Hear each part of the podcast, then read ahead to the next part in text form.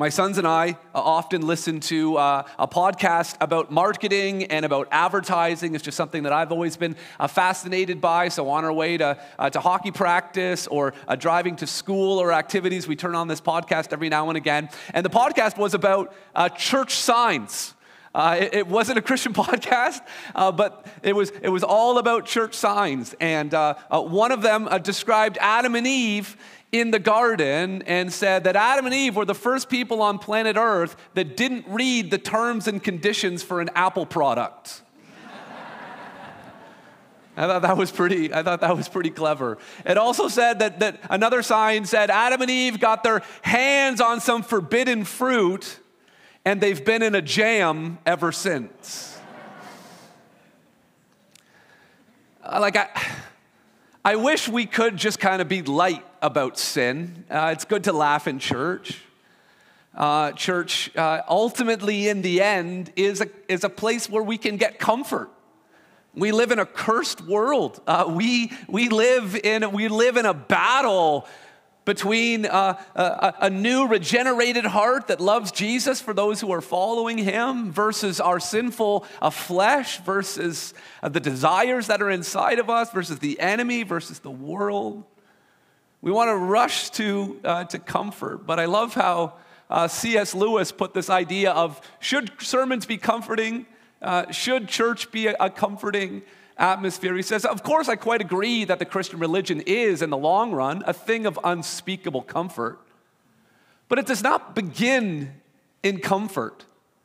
It begins in the dismay I've been describing. And it is no use at all trying to go on to that comfort without first going through that dismay. In religion, as in war and everything else, comfort is the one thing you cannot get by looking for it. If you look for truth, you may find comfort in the end. If you look for comfort, you will not get either comfort or truth. Only soft soap and wishful thinking to begin with, and in the end, despair. And so we don't want despair in the end for anyone here. Our church exists is because we don't want despair in the end for, for any human being created in the image of God on this vast planet. That's why we're committed to making disciples of all nations. But we don't want there to be that despair. But in order for us to ensure that we don't end in despair, there has to be a crisis. There has to be a moment where we do feel dismayed, where we come to, to grips with the truth about sin and what it does to us and our relationship with God and our relationship with one another and our relationship with creation. So, the last time that we were in the book of uh, Genesis together, we saw Adam and Eve in paradise and they could eat from any of the trees of the garden that they wanted, and Satan slithered into the garden. And, and temptation came when they, when, they, when, they, when they started to doubt God's goodness. Why is he holding back on us? And then Satan just flat out denied God's word, denied the reality of judgment that they would die if they ate from the fruit. And then, and then we saw that Eve desired to become wise. She coveted that when we desire God's throne, as, as Jenna just prayed, our heart's prayer should be that God would be on the throne, not, not, not something else, and especially not ourselves. So Adam and Eve ate of the fruit in the midst of paradise, and the title for today's message is Paradise Lost. And uh, today we're going to see how God responds to sin, how he reacts when his children sin against him. The, the, the message is going to come out of sort of in three parts. God's really going to take the lead here. He's briefly going to have an interview with Adam and Eve. He's going to ask them some questions, and then he's going to lay down some curses, and then he's going to spell out uh, the consequences. But look with me at, at verse 8. It says, Then they heard the sound of the Lord God walking in the garden in the cool of the day. And the man and his wife hid themselves from the presence of the Lord. Notice that, that Moses here uses the term the Lord God, L O R D, all capitals, and God. Notice that when that when the serpent was tempting Eve, he just talks about God in general, Elohim, which is just a broad term for a divine being. He skips the personal aspect of who God is. It's the Lord God who formed Adam with his hands out of clay. It was the Lord God, the personal God, who breathed into his nostrils. It was the Lord God who gave the command not to eat of the fruit of the tree. It was the Lord God who, who created the woman out of Adam's rib. It's the Lord God, the Lord God, the Lord God, this personal God. He has a name. Satan slithers in and says, let's just talk about God as a vague kind of concept, shall we? But then we're reintroduced to this God who is a personal God, who created Adam and Eve to be in a personal relationship with them. And almost as though it's too late, it's like the balloon that's floating away. We, we get this, this, this picture in verse 8 of what it was like in paradise, what they actually lost. This description of the Lord God, the personal God, walking in the garden in the cool of the day, in the wind, in the spirit. He was walking in the spirit. And this is what it was like in paradise.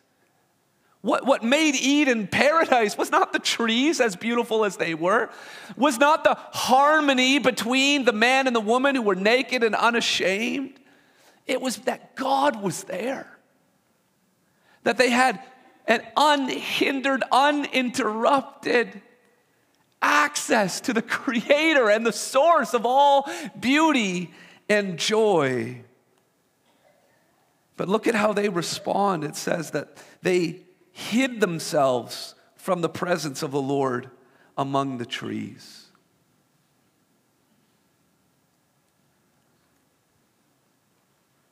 By the end of this chapter, Adam and Eve are going to be evicted from Eden. They're not going to be allowed back in. But we got to understand that being removed from the presence of God was at this point was actually mutual. Before they were evicted, they tried to evade. They, they themselves did not want to be in the presence of God. Paradise had been lost. And then the omniscient and omnipresent God, he was already there with them in the, in the trees where they were hiding. He already fully knew where they were. Asked the first of four questions, and he doesn't ask any of these questions for his benefit. He asked them for their benefit. Here's, here's the first one. He says, Where are you? So if you're taking notes today, I'm just going to start this this first section is just under the heading of questions. God loves to ask questions. And again, God doesn't ask questions to gain information, uh, He asks questions to help those that He's speaking with. Jesus asked all kinds of uh, questions as well, not because He needed the information, but to help those He was speaking with. So God says, where are you? And then Adam says in verse 10, uh, uh, I was afraid and I was naked and I hid myself. This is, this is the first thing that tends to happen when we, when we sin. We want to hide our sin. We don't sin and then come into the room and say, I would like to make an announcement. We don't let people know ahead of time that we plan to sin. We don't talk about it. No, we keep it to ourselves. We internalize it. We come up with our own rationalizations. We don't want to verbalize it because someone else is going to say, no, you shouldn't do that. We try to hide our sin. We hide it before we do it, we hide it while we're doing it, and we hide it afterwards. We hide our sin. And remember, the original audience, Maybe not the first generation that would have read the book of Genesis, but the second generation, Joshua's generation. Remember after, after the invasion of Jericho and the walls came down? Remember that guy Achan? And then the next battle, even though Israel had this miraculous battle against Jericho, they went to fight this other smaller city and they couldn't win and they couldn't figure it out. And it was because Achan, again, he didn't tell anyone about it. But he saw some of the material wealth and he thought, we can't let all of this go to waste as an act of God's judgment. I got to take some of it for myself. He saw and he took, just like Adam and Eve saw and they took, and he hid. And so the, the second generation of readers would have been very familiar with this idea of hiding our sin. And so God says, Adam, oh, where, where are you? And then Adam says, oh, yeah, uh, right. Um, I was afraid and, uh, and naked, so that's why, that's why I'm here. Is that why Adam was there? Uh, yeah, rather than talking about my sin, let me just tell you about my feelings, okay? I want to I just want to say that I was feeling afraid, okay? So I just want to talk a little bit about, about how I'm feeling and my emotions. I don't want to talk about my actions or take responsibility for what I did. Let me just explain contextually how I was emotionally processing the fact that you were walking through the garden. Do you see? Does this sound at all familiar to how we work? And then I just want to tell you a little about my, about, about my circumstances. The reason why I was hiding was that, like, I was, I was, I, just let me tell you what I was wearing. I, I wasn't, I wasn't wearing anything, God. And so I just thought that it would be best for me to, to hide. Not, God, remember the tree you told me not to eat from? I ate from it. That's the straightforward way to come clean and to say, This is what happened. This is what I did. Don't tell me about your emotions, God say. Don't tell me about what you're wearing. All this other talk. Just get right at it. And Adam just will not get right at it like we so often do. When we sin, we got to remember that we're all like Adam. We all have a tendency to want to hide our sin. Further generations reading Genesis would have thought about David.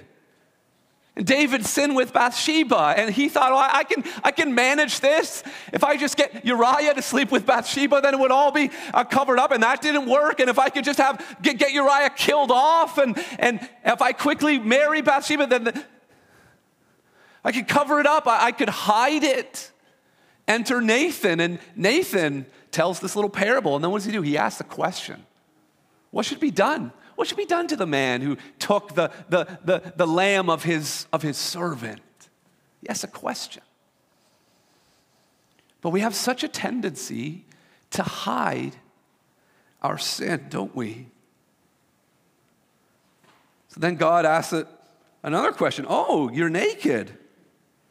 Verse 11 Who told you that you were naked. And then God gets right at the right at the thing. Have you eaten of the tree which I commanded you not to eat? It's a simple question. It's a yes or no question, isn't it? It's a yes or no. And the same Adam who's like, Well, I was afraid and I was uh, naked. Uh, did you eat from the tree? Yes or no? Well, the woman So not only does he try to hide his sin, but as the light is starting to shine and you're beginning to see a silhouette of the shape of his sin, he immediately tries to say, Look, I know it's there, but it's not my fault. It's the woman's fault. So he tries to, he throws Eve under the bus. Eve was deceived. Adam was not, we're told in the New Testament. It was Adam's sin that, that notice that God comes looking for Adam here, not for Eve. He says, Where are you in the singular? He's looking for Adam. Tries to blame Eve. Again, we try to, we try to blame other people for our sin. The original audiences would have remember, remembered when Moses went up on Mount Sinai and Aaron was left in charge. He's, you know, deputy, and he's He's trying to manage things, and the people are like quickly After Moses was gone, they're like, we, we, need, we, need, we need something. We need you to do something. And Aaron comes up with the idea of making a golden calf and he organizes everyone. It says that he crafted it with a, with a, with a, with, with a carving tool to, to make the golden calves. Moses comes down, starts asking questions. What does Aaron say? Well, first he says, Well, I threw in the gold and out, out came this calf, like almost like it happened accidentally. And then when when Moses keeps asking questions, he says, Well, you know what? You know the people. The people really pushed me towards it. And then Aaron says, Well, and Moses, you really took a long time to come back down. So yeah, let's let's not like I know what happened, but let's let's let's paint the whole picture here, okay? There was the people, there was the there was there was you and your delay. Where what Aaron needed to do in that moment was just to take full responsibility. What we need to do when we sin, yeah, we're surrounded by sinners. We know. We live in a cursed world. We know. Life is hard. We know.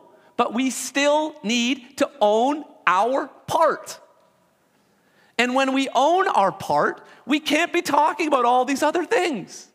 We can't be blaming society, or we, we, we can't be blaming our, our phones, or we can't be blaming a stress, or we can't be blaming other people, or we can't be blaming our upbringing, or we can't be blaming uh, whatever else there is about our personality type or a certain diagnosis that we have, or blaming this or blaming that. All of those things are part of the puzzle. I'm not saying none of those things are, are not minor or in some ways major factors that determine the way in which we are tempted and the way in which we struggle. But we have to make sure that we own the part we need to own. Was it sin or was it not? Did you do it or did you not do it? It was a yes or no question. And Adam said, The woman. And no, notice also, he says, The woman that you gave me. He's not just blaming Eve here. Who's he blaming? God. Like that's that's really serious. So then God turns to the woman, verse 13, and says, What's this that you've done? And again, the, the woman says that the serpent deceived me and I ate. So she has the more sort of spirit, like I was under spiritual attack. The devil made me do it. No talk about it. Yeah, I, I, God, I coveted what belonged to you and to you alone. I desired to possess the wisdom and the knowledge that you have on your own so that I could be autonomous in my own life. I, was, I wanted to be on the throne. That's what needed to be said. So, loved ones, we got to own our sin. We, we, need, we need to be individuals who take individual responsibility for our actions, for our thoughts, for our words. No one makes you angry.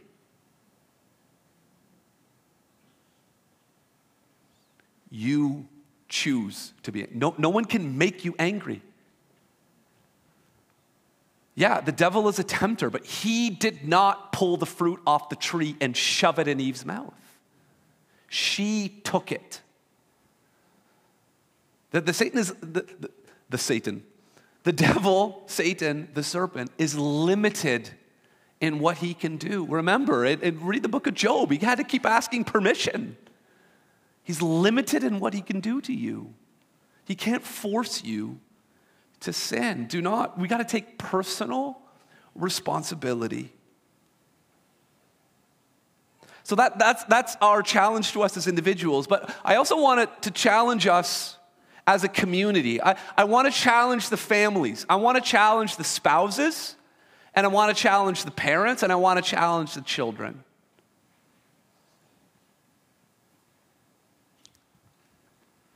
Is your family relationship such that people feel like, in order to survive and in order to keep the peace, they have to hide in the trees? Or is your marriage And is your parenting and is your family and your friendships set up in such a way that, that you reflect the goodness and the mercy of God? And that people feel comfortable. I can talk to my father about anything that I've done. I can talk to my mom. She may not like it, she may not approve of it, but I know that she will still love me and she will listen to me. Do we have families that are like that, where the, where the husband can tell the wife anything and not be afraid, where the wife can tell the husband anything and not be afraid, where the children can tell the parents, where the parents can tell the children? We have to continually work and remind the people that we love that nothing is out of bounds.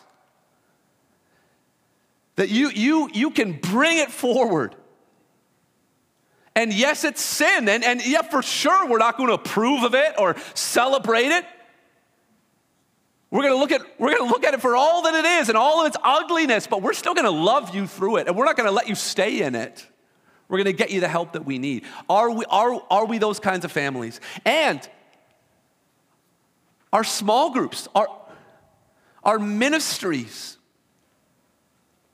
are our ministries, our small groups, our teams that serve together, that study the Word of God together, that do life together and discipleship, are we creating an environment where people can feel free to come out from behind the fig leaves, to come out from hiding from the trees and confessing their sin. Loved ones, we, we need to be that kind of a church. And we need to have families like that, spouses like that, parents like that, children like that. God, we, we, we need to be a family that's comfortable with asking and answering questions about how we're, how we're doing.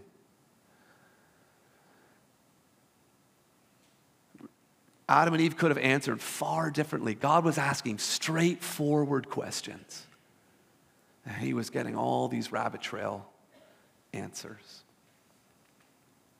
So, do people feel comfortable bringing these, these kinds of things forward? So, God starts with questions and then he begins to lay down the curses. First, he speaks to the serpent. He doesn't ask the serpent any questions. Uh, we, we know from the rest of the biblical narrative, like, God's already dealt with, with Satan. He's already cast him down from heaven. He's already dealt with this rebel. There, there's, no, there's nothing more that needs to be said. But, but to, the, to the serpent, he says, Because you have done this, cursed are you above all livestock and above all the beasts of the field. On your belly you shall go, and dust you shall eat all the days of your life. And he says, I will put enmity between you and the woman, and between your offspring and her offspring. He shall bruise your head, and you shall bruise his heel. So he curses uh, the serpent. We don't know what a serpent looked like or sounded like uh, before this point, but we know what they look like and sound like now. They no longer talk, and they are on their belly in the dust. And it's normal for the offspring of Eve to hate snakes. I have a couple of friends that, like, you know, Blair Watson used to go to this church and he works for Reptilia. He's always, he's always trying to bring snakes into the Hope Kids room and, hey, let me show God's creation. I'm like, get those out of here. It's, why do you like snakes? There's something twisted. more, more about the relationship between the serpent and the offspring of Eve uh, in just a minute. Then he speaks to the woman. He says to her, I will surely multiply your pain. In childbearing, in pain, you shall bring forth children. Can somebody testify? I, I can't.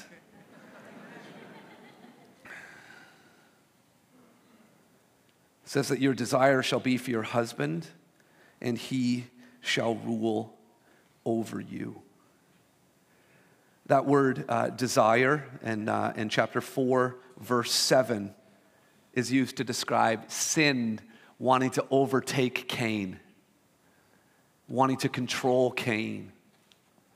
And what, what we see here is, is the beautiful complementary relationship between man and woman is, is, is now distorted.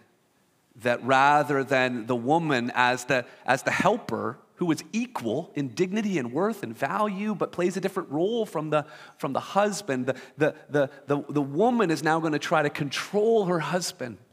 And, and the husband, rather than trying to love and serve and sacrifice for his beautiful wife, wife who, who is bone of his bone and flesh of his flesh, will now harshly dominate and rule over her.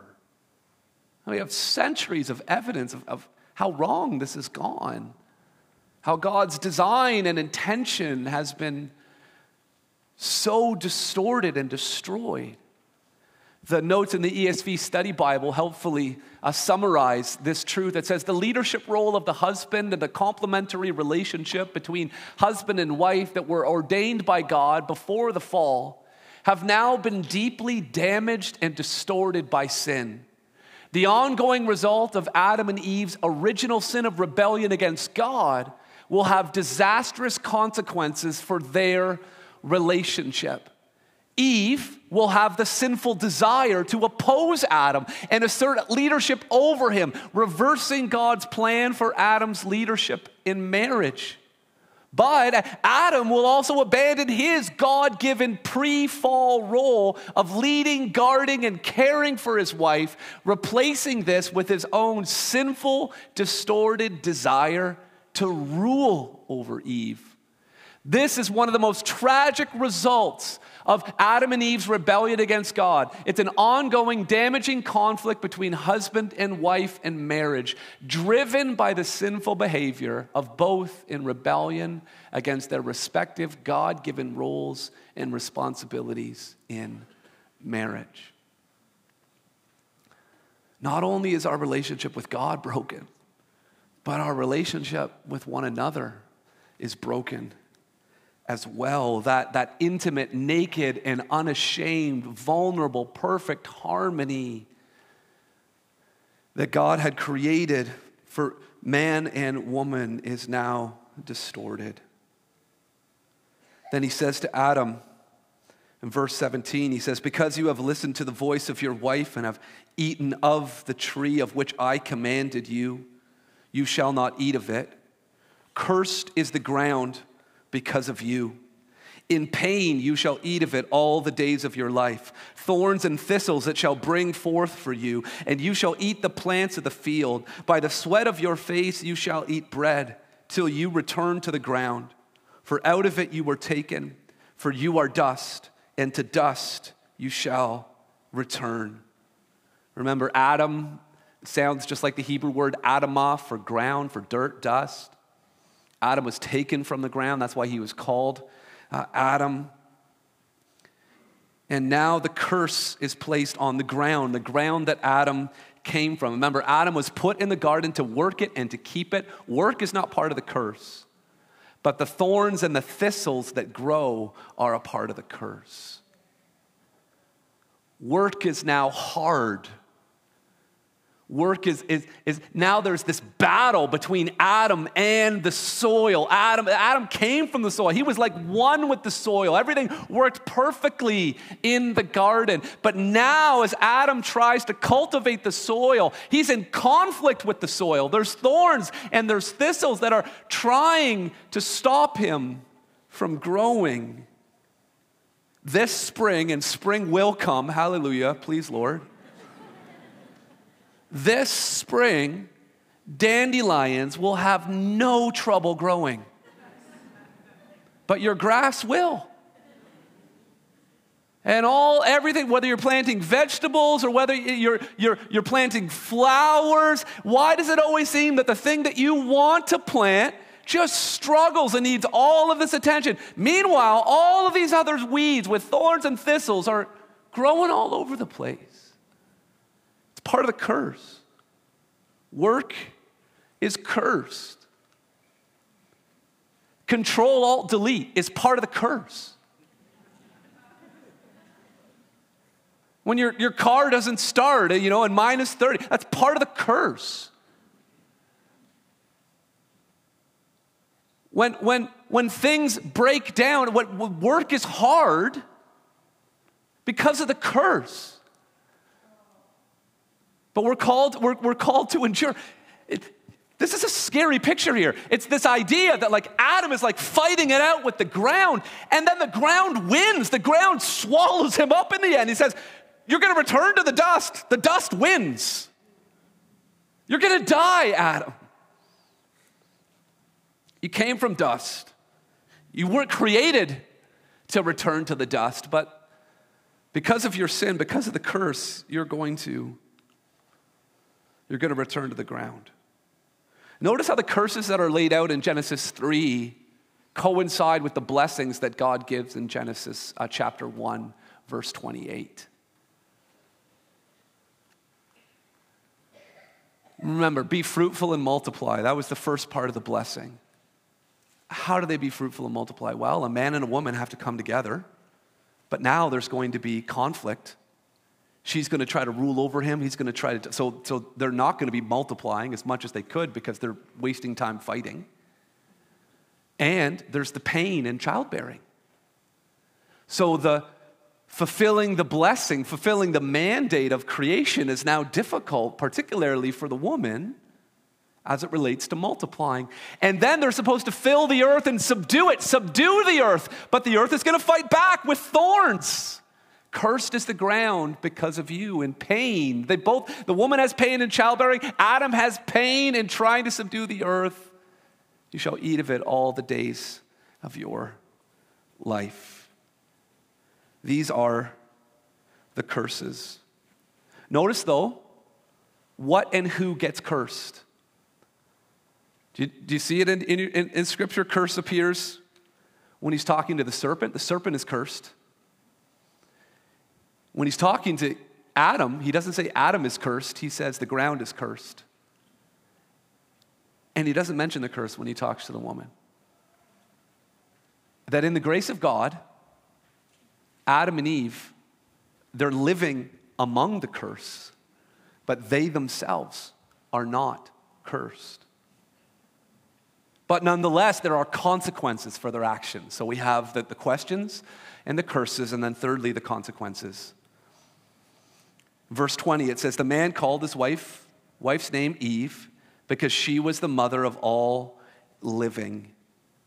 And the Lord God made for Adam and for his wife garments of skins and clothed them. So we, again, we see the mercy of God here.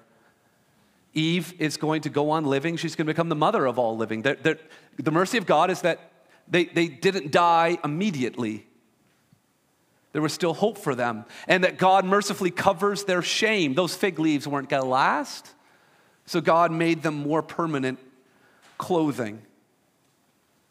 Then look at verse 22. Then the Lord God said, Behold, the man has become like one of us in knowing good and evil. Now, lest he reach out his hand and take also of the tree of life and eat and live forever. Therefore, the Lord God sent him out of the Garden of Eden to work the ground from which he was taken. So, again, what we talked about before Satan's lies were actually half truths, right? They did become like God in a sense. They, they did get access to the knowledge of, of good and evil, but God, here in His mercy, is concerned about the other tree. There was the tree of the knowledge of good and evil in the center, and the, but right beside it was the tree of life. And God says they can't eat from the tree of life. They could have eaten from it before they ate from the tree of the knowledge of good and evil. But now that they're in the state that they are, they can't eat the tree of life and live forever in this state.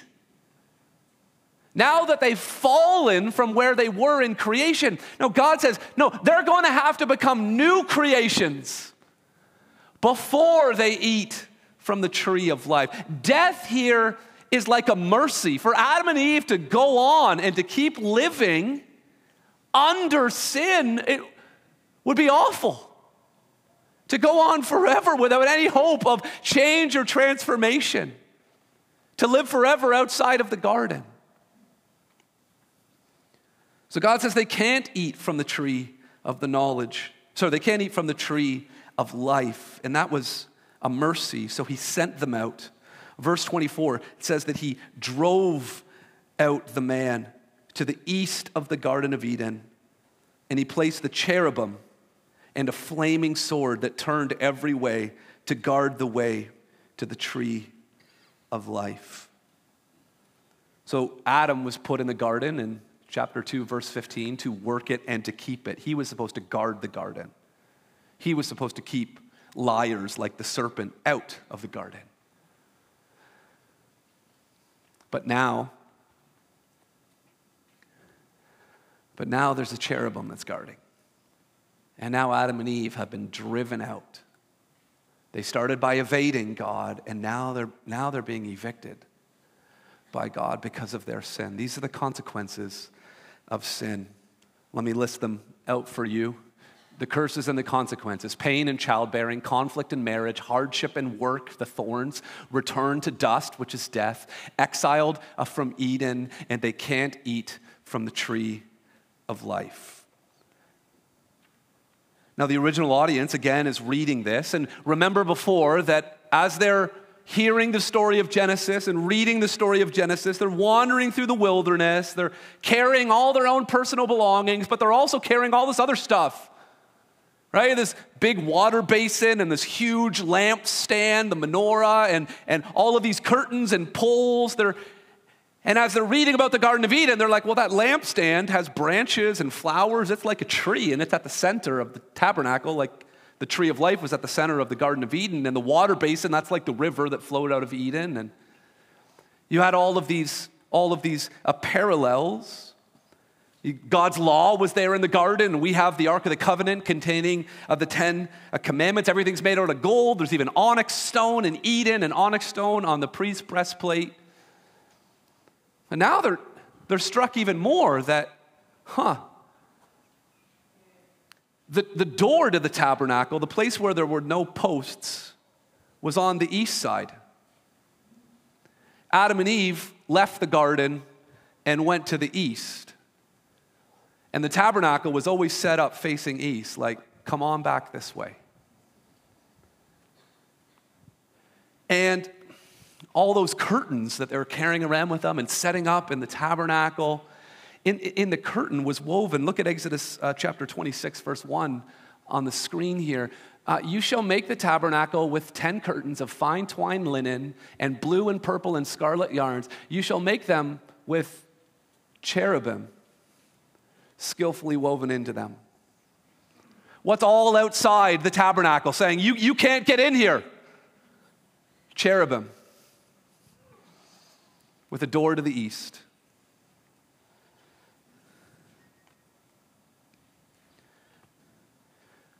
And the only way to get through there was with a sacrifice. These are the, the questions that God asks, the curses that God pronounces, and the consequences that Adam and Eve and all of us have to live with east of Eden. But I, I want you to go back with me to a verse 15 where the serpent is talking to Eve. He's, Remember, the serpent gets cursed, Eve doesn't. And he says, I will put enmity between you and the woman, and between your offspring and her offspring. Even in that moment, something would have struck with Eve. That, that God was a merciful God. She knew she deserved to die. She hadn't had children yet. And yet she's being told, while God is laying down the curse on the serpent, she's being told that she's going to bear offspring, that she's at least going to live long enough for, for one child to be born. And you, you read about it in chapter four. As soon as Cain is born, she's like, oh, thank God, I made it this far. I, I've, I've, got a, I've got a man with the help of the Lord. So there's this sense of hope that, yeah, we're not going to die right away. Adam lived for 930 years, as it turned out. Eve is called in verse 20 the mother of all living. There's this sense of hope because there's this talk of offspring. The Hebrew word there, offspring, and the word for seed, like that you put in the ground to grow plants, it's the same word. And just like in English, the word for seed and the word for offspring can be used as a, a plural and as a singular, right? You have, you know, seed, and it could be a big uh, you know, grass seed, it's a big bag full of seed. Or you could have a seed, like a single seed. In the same way, I could, I could say that Ezra is my offspring. He's my firstborn as a single, a single. But I could talk about all four of my sons Ezra, Abel, Bo, and Jet. I, I could talk about them as my offspring. It's the plural or singular. See what I'm saying? Hebrew, it's the same way. So it says that I will put enmity between your offspring and her offspring in the plural. The other really encouraging thing for Eve as she's hearing this is this not only is she going to go on living, but even though she followed the words of the serpent, she's told she's not on the serpent's team because there's going to be enmity.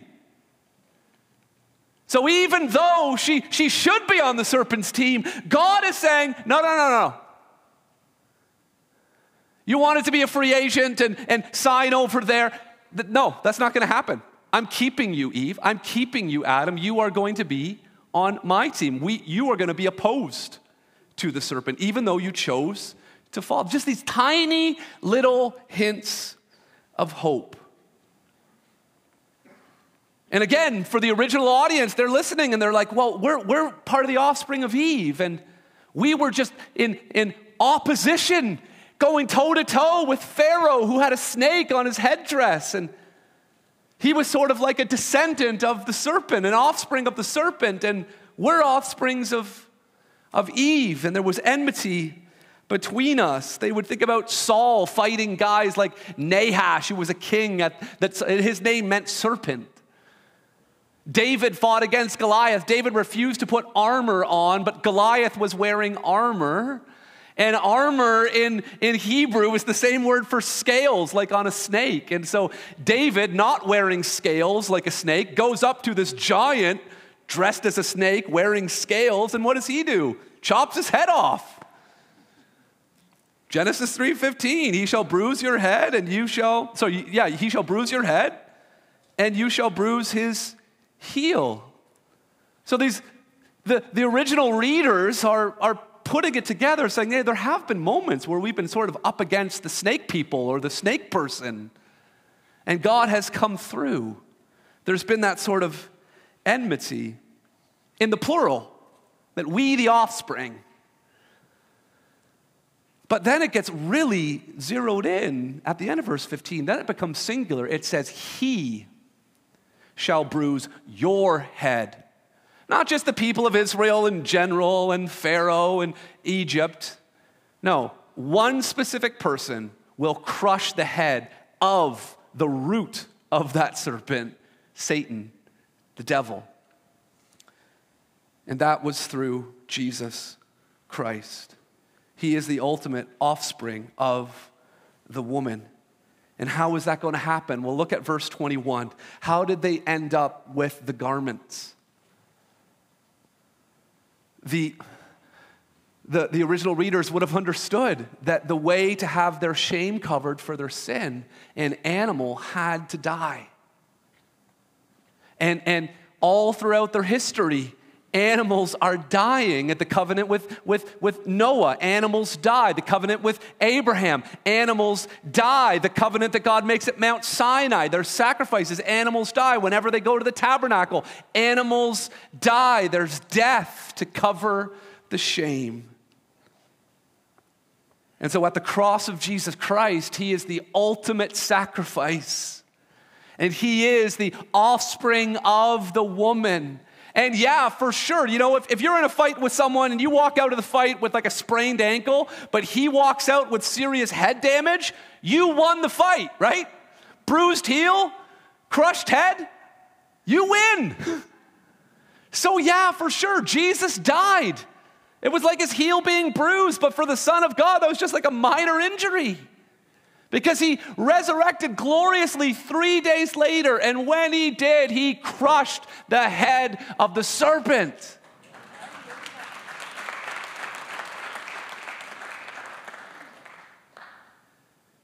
and loved ones, uh, everything else, all of the, uh, all of the others. Uh, let's skip this slide and go to the very next one. The very next one after that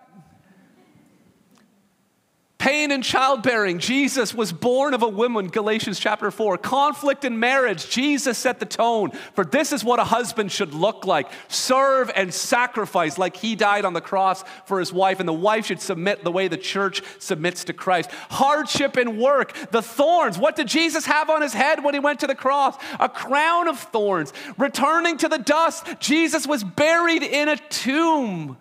Exiled from Eden, Jesus told the thief on the cross, Today you will be with me in paradise. And Adam and Eve couldn't eat from the tree of the, the tree of life, but in Revelation chapter 22, everyone who's there is free to eat from that tree and that we have this hope. Kevin, we can go back to Romans 16. Sorry, I changed the order on you there. And we have this hope that because we've placed our faith in Jesus Christ, when we face sin, when we taste, face temptation, and Satan not only tempts us to sin, he also condemns us after we do sin.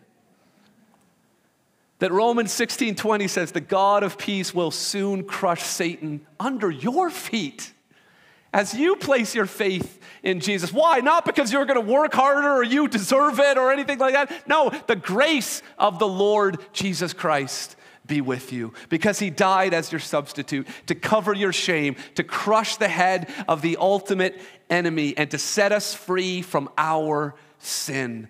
This is what Jesus has done for us. This is how we fight temptation when we remember who Jesus is and what he has done. Let's bow our heads and pray together. Our Heavenly Father, we come to you in the name of Jesus, the name that is above every name. And God, I pray that you would help us, even right now, Lord, just in your perfect timing, God, to have a, a message about sin and its consequences and the reality of the curse, and then to be able to share in communion and to remember the body and blood of the Lord Jesus Christ. To remember, Lord God, how Adam and Eve took and they ate, and that Jesus told his disciples, Take and eat. It was in taking and eating that, that led to the sin and the curse and our separation from you. And it is in taking and eating where we remember the mercy and the grace that is available to us. So, God, we pray for your help and for your grace in this moment. We pray these things in Jesus' name. Amen. Amen.